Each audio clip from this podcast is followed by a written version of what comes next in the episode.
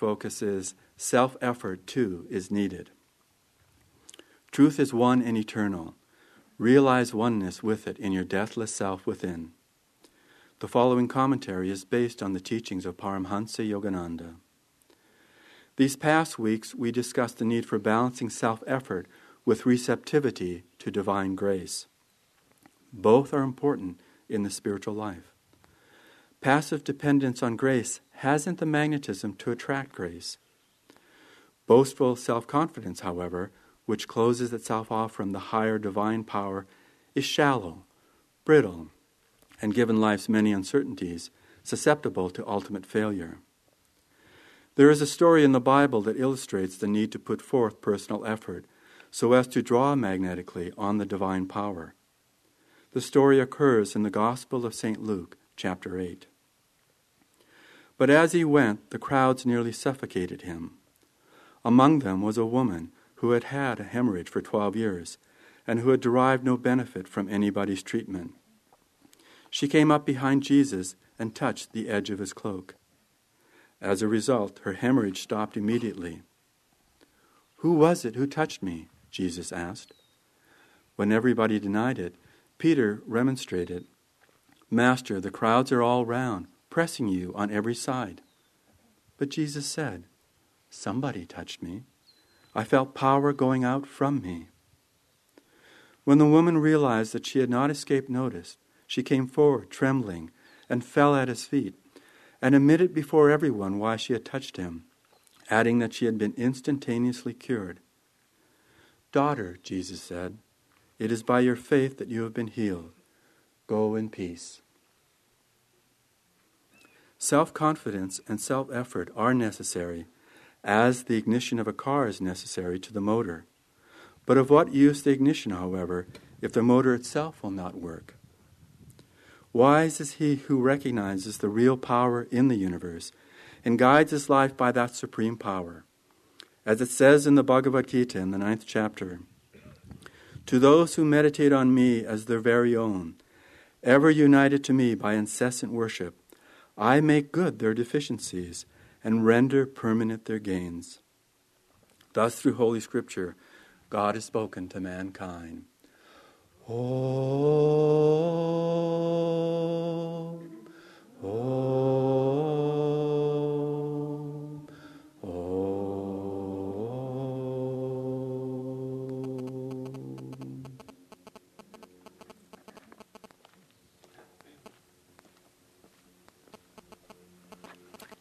also would like to welcome you all and begin by reading from Whispers from Eternity. O divine sculptor, chisel thou my life. Every sound that I make, let it have the vibration of thy voice. Every thought that I think, let it be saturated with the consciousness of thy presence. Let every feeling that I have glow with thy love. Let every act of my will be impregnated with thy divine vitality. Let every thought, every expression, every ambition be ornamented by thee. O divine sculptor, chisel thou my life according to thy design. Well, this is a great topic. I just want to step out from behind that. this is a great topic to talk on, and it's a very um, important one. As it says in the reading, it's we're always talking about balance, and you know, here in America, we're not so good at that. it's usually an either or situation with us, and we make decisions, and then, oh, well, that didn't work, let's make the other decision. But with the spiritual life and with self effort, it really is a matter of little by little by little fine tuning how to do that self effort, how to make that self effort. Just recently, oh, in the last month or so, uh, Pranaba and I have been watching an interesting series. It was done last year on PBS uh, called God in America. And I would say, and it's very good, it's a six part series. I would say it's more interesting than inspiring, especially for people who are into the path of yoga who know about spirituality and an inner life. But it is very interesting, and it's just um, interesting to see what's happened in a country like America, which represents outwardly that real essence of Dwapara Yuga and is yet very young. All of the people that came here came from strong spiritual traditions, mainly in Europe and mainly Christian in the very beginning. And they start with the Puritans and go right up until the present age in this series. But um, I just wanted to say a few highlights about it because I, I found it helpful just to think about this in regard to self effort. Because believe me, Americans have put out a lot of self effort around the spiritual path, but a lot of it hasn't gone anywhere. It's like bouncing from one side to the other because there's not that tradition in Christianity. There was originally when Jesus first taught in the first several hundred years when Christianity was just coming up. Uh, there was an inner tradition, and there was the the understanding that you needed to have a spiritual life to have any any Christian uh, life at all but then that came to the point where it couldn't be controlled. People couldn't be controlled if you had it that way. And so the West, by, as Yogananda said, by design, went in the direction of institutionalism. And he very uh, quaintly called it in the beginning of the 1900s, when he came to America in the 1920s, churchianity. And uh, again, I may be saying things that you know are a little different for you, how you would perceive it, but it's just my opinion of it. But at any rate, this institutional flow has taken us so outward. We are so uh, religious, and religion is a big deal in America. That 90% of Americans say they believe in God and there's many many probably as so many churches you couldn't even count them all. Thousands probably of christian sects and judas and eh, you know all different kinds of, of sects. Because in america we have the tradition of religious freedom from the very beginning. So so that's all happening. But but just watching the history of it all because the history affects the magnetism the milieu in which we also live our spiritual lives. And so that, that uh, magnetism is one of great self effort, but outward and emotional, and looking at institutions for the answer. And so, one thing that happened once the Puritans came and really had to found the country and found it on Christian principles and make their little communities viable you know, they couldn't afford to have people going outside of what they believed because they wouldn't have survived at all. So they got a foothold, and and then we come around to around the 1800s, and the, I'm just going to touch on several highlights which I thought were very interesting. In the early 1800s, and I had heard about this but had no idea why it happened. There were great revival meetings in America out in the frontier. And the frontier at that time was Ohio River Valley, Indiana, Kentucky, Tennessee, just away from the original 13 colonies. And what had happened, at least according to this series, and it makes sense, is that people moving away from the very established East Coast came out into a life in the wilderness where there weren't any churches and there wasn't any regular spiritual life happening, and they became very hungry for God. And it was very interesting just to realize, oh, of course they would. And so people would travel by foot hundreds of miles when they heard about these revival meetings. And just imagine this one man, and all of the dialogue in this series is taken from notes, letters, and speeches from the people of that time. So it's very real what's happening. And this young man in, I think it was Ohio, walks down to maybe Kentucky. And uh, he said, I heard there's a big meeting down there, and you know people are falling down on their knees. Well, I'm not going to fall down on my knees, but I do want to go and see what's happening. And so he he gets down there. Well, what happens is that there is a gathering of twenty thousand people in the forest. And they are going at it. You know, I mean, it's, it's religion and it's preachers there and revival and just the whole emotional. But people were so hungry for some spiritual life that they went to this. And they said probably people in that time had never even seen 20,000 people all at one time. And here they were in this religious fervor. So that went on until 1840, 1850. There were a lot of these, and they showed on a map all over on the not the east coast itself but in that new area where pioneers were moving out and were very isolated and then we come to the civil war and the Civil War was the most horrendous thing that happened in America since the Revolutionary War 100 years before. And it was very uh, heart wrenching and very, very difficult to deal with, pitting two sides of a small new country against each other in bloody battles that the dead numbered I think they said more than all of the battles in the 1900s World War I, World War II, Korea. The number of dead in the Civil War outnumbered that. So it was a very uh, wrenching time. Lincoln, who was a deeply spiritual man but did not like religion, didn't trust it because he saw all the emotionalism around it, uh, really just was always angsting about why is this happening? Why is this happening? And they found and said, in fact, they said a small sheet of paper with just his notes on it about this. Why is this happening? And uh, and so he came. It said to the conclusion that the reason this war was happening was bec- it was a payment, and he didn't say karma, but it was a payment of sins of the last 250 years of both the North and the South. And so, what he did when he came to that, through a lot of prayer and meditation, when he came to that, he issued the Emancipation Proclamation because he, and it was a big surprise to both those in the north and the south that he did that. It was not an expected thing to happen, but it hit the the place where that was the problem. And so he just said that not a lot happened in the beginning, but at least he made that kind of declaration.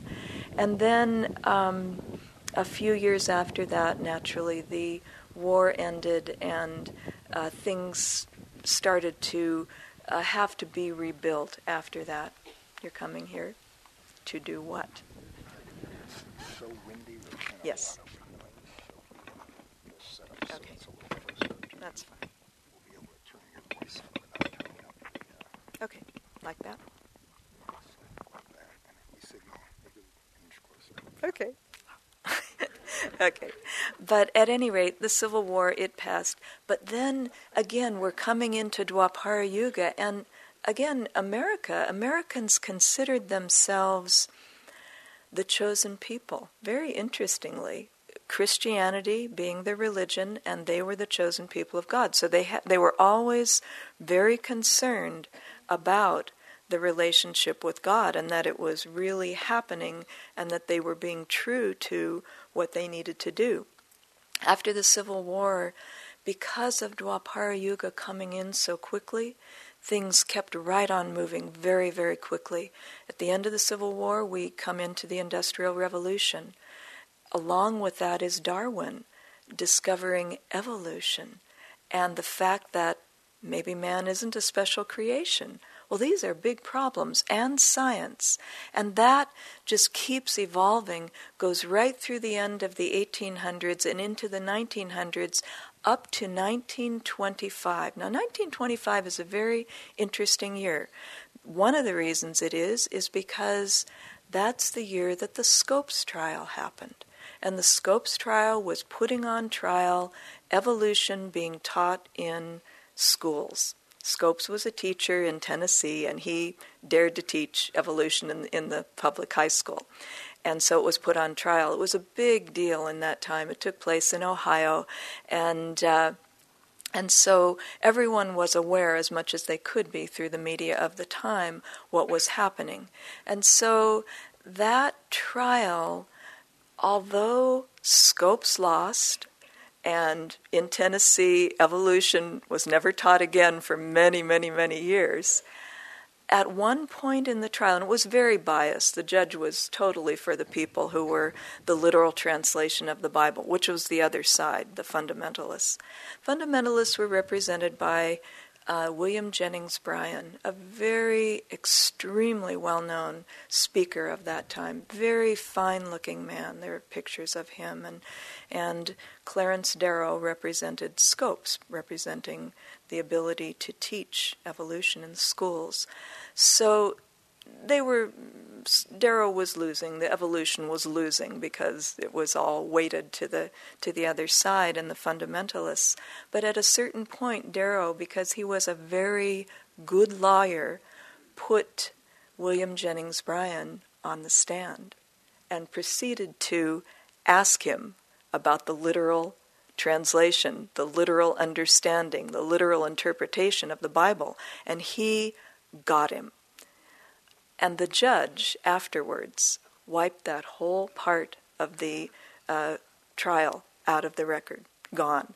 But what, and it was, it was heart wrenching because William Jennings Bryan was a deeply spiritual religious man, representing the literal translation of the Bible but he believed in the love of Jesus and they have they have the actor saying his words Jesus I know your love. It can it can answer every question. It can solve all the problems of this country people suffering. And he was really trying to do a good thing and was a very noble man.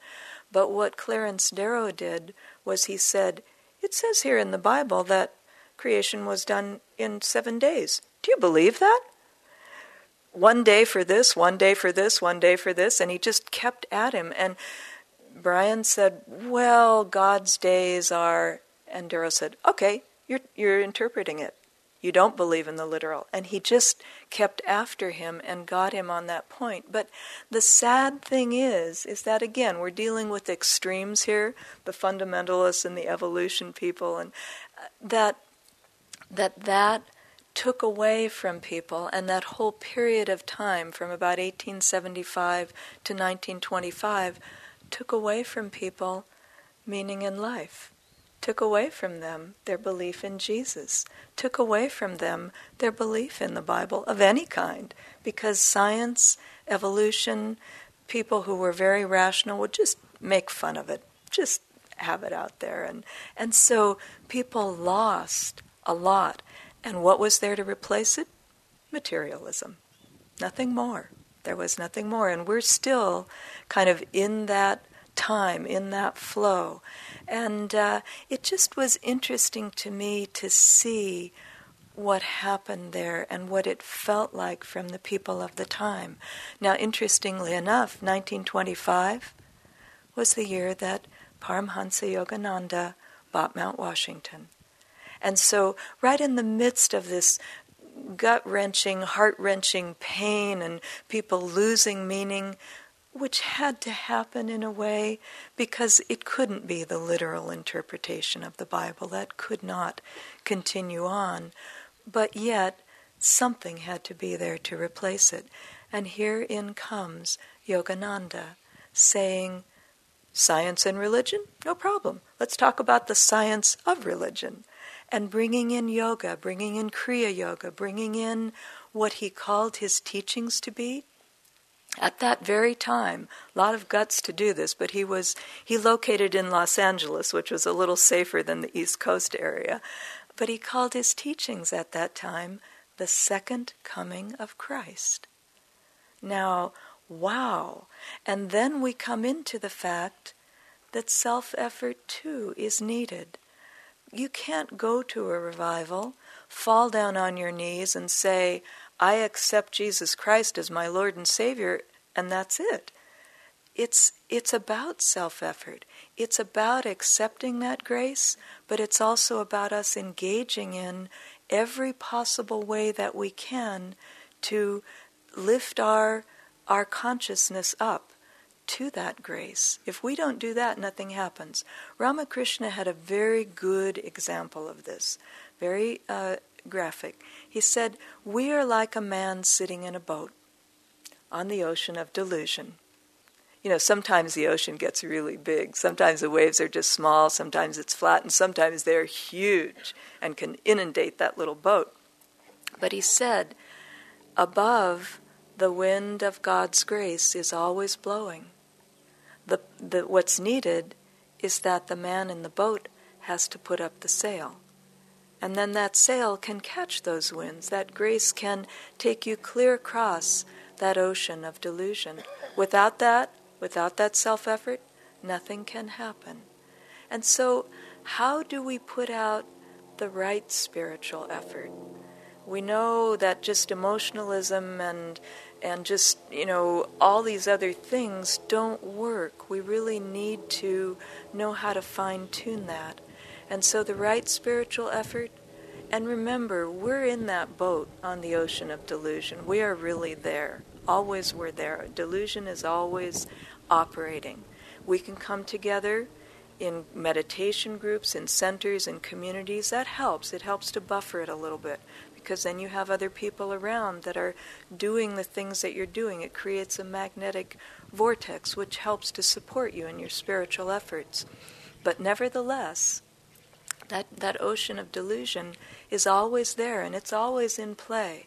And so, no matter how many times we hear it, we have to remember that we're children of God and not outside of that. We have to affirm every day, throughout the day, no matter what happens, how we blow it, how we are successful, that it's God's grace coming through us. It's God's success. It's God's glory that operates through us. And that we find that that is our reality more and more. Also, we need to be resisting the separations that keep us separate from God. One is a huge one, the main one is the ego. And so, again, that we're children of God, children of light, the ego starts to diminish as that reality, as that consciousness becomes more and more into play in our everyday life. Happens in little ways, and it needs to continue to happen so we build up that momentum. And what happens when we when we live like that with trust in God, with love, devotional love for God, with openness and receptivity, and with gratitude, with giving also to that divine. I had an interesting experience happen in the last couple of months that I wanted to share with you. I was in a public place and I saw someone who had been a friend many years ago and hadn't seen that person in a long time. And there was an estrangement there. There wasn't a, a good feeling there. And but I hadn't seen them in 10, 15 years. And so and they were about to turn around and face me. There was no way I could get out of that. I was seated somewhere and I thought, "Wow, this is going to happen. This person will now turn around and what will happen?" And my ego said, "Oh no, oh gosh, you know what will you do?" And you know, got all kind of tense back here, you know, around, uh oh, and it was funny because I thought, you know, wait a minute, wait a minute, let's catch this now in the bud, nip it in the bud. There's nothing I can do about it. It's going to happen. There's nothing I can do about it.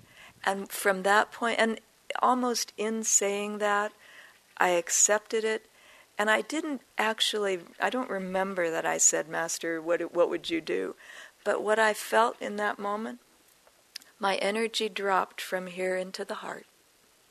And I just relaxed and I almost smiled. I didn't want to smile because this person might be uptight, you know, I didn't know. But at any rate, I could feel my whole being just relax. And I thought, you know, whatever happens, it's fine. It doesn't matter. The heart is the spiritual center of the body. When we drop into that heart, and it dropped from the ego here, but it just, it was like a different, and it was a different consciousness.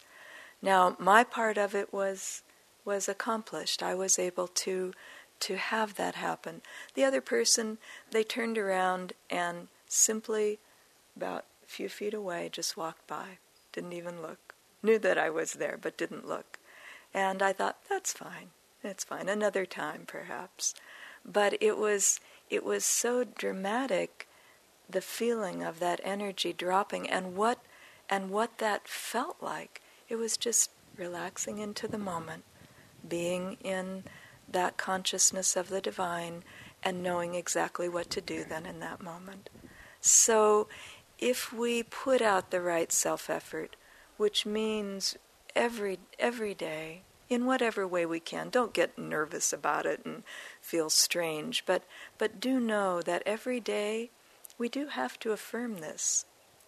Delusion, you know, I was thinking that little boat on the ocean, there have been reports these days of huge waves just appearing on the ocean. Maybe they're in response to the huge upheavals we're having other places, but just monster waves every so often appearing. We never know when that will happen to us. And should our little boat get inundated, even with its sail up saying, Hey, I'm here, I want your grace, um, then we'll still have that. We'll still be going in the right direction. We can get inundated, and little boats, you know, they can right, right themselves up again if they're in the right balance. And so do know that that effort, it's essential every single day to be a child of God, I am. Remember to trust in God when you come into even small situations that are difficult. Say, Master, what would you do? Divine Mother, be with me, help me. Let me know what to do. It helps. We work that muscle of trust and devotion and openness and receptivity, then it's there for us when we really need it. It's a habit. We need habit in that way. And that way, that lovely thing that Krishna says to those who meditate on me and think of me as their own, I make good their deficiencies and render permanent their gains.